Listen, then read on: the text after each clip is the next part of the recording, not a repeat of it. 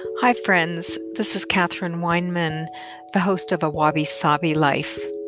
Every now and then, I like to share a poem from a favorite poet, and today it's by Mary Oliver.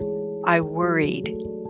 Recently, it's a poem that's shown up on friends' feeds and in other social media personal life circumstances and the still staggering impacts of the pandemic here and around the world are reason enough for the reminder in this poem.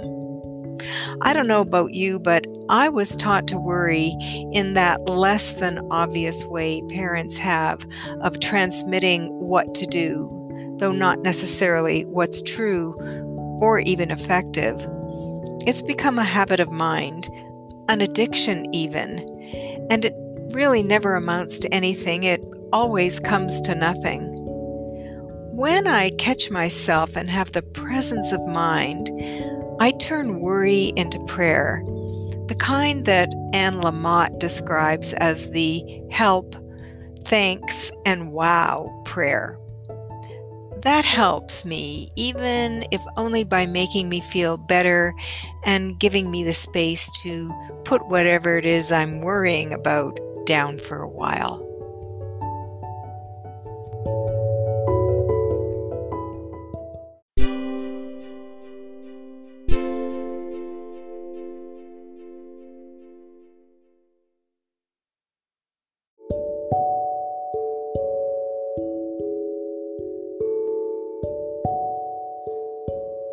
I Worried by Mary Oliver. I worried a lot. Will the garden grow? Will the rivers flow in the right direction? Will the earth turn as it was taught? And if not, how shall I correct it? Was I right? Was I wrong? Will I be forgiven? Can I do better? Will I ever be able to sing? Even the sparrows can do it, and I am, well, hopeless. Is my eyesight fading, or am I just imagining it? Am I going to get rheumatism, lockjaw, dementia? Finally, I saw that worrying had come to nothing, and I gave it up. And I took my old body and went out into the morning and sang.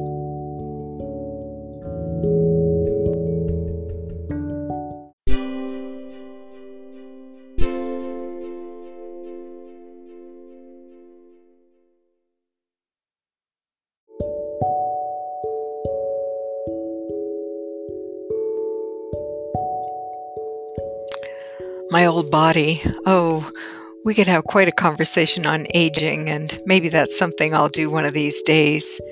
Uh, but in the meantime, take your body out into the morning and sing, dear friends. Until next time, kindest regards.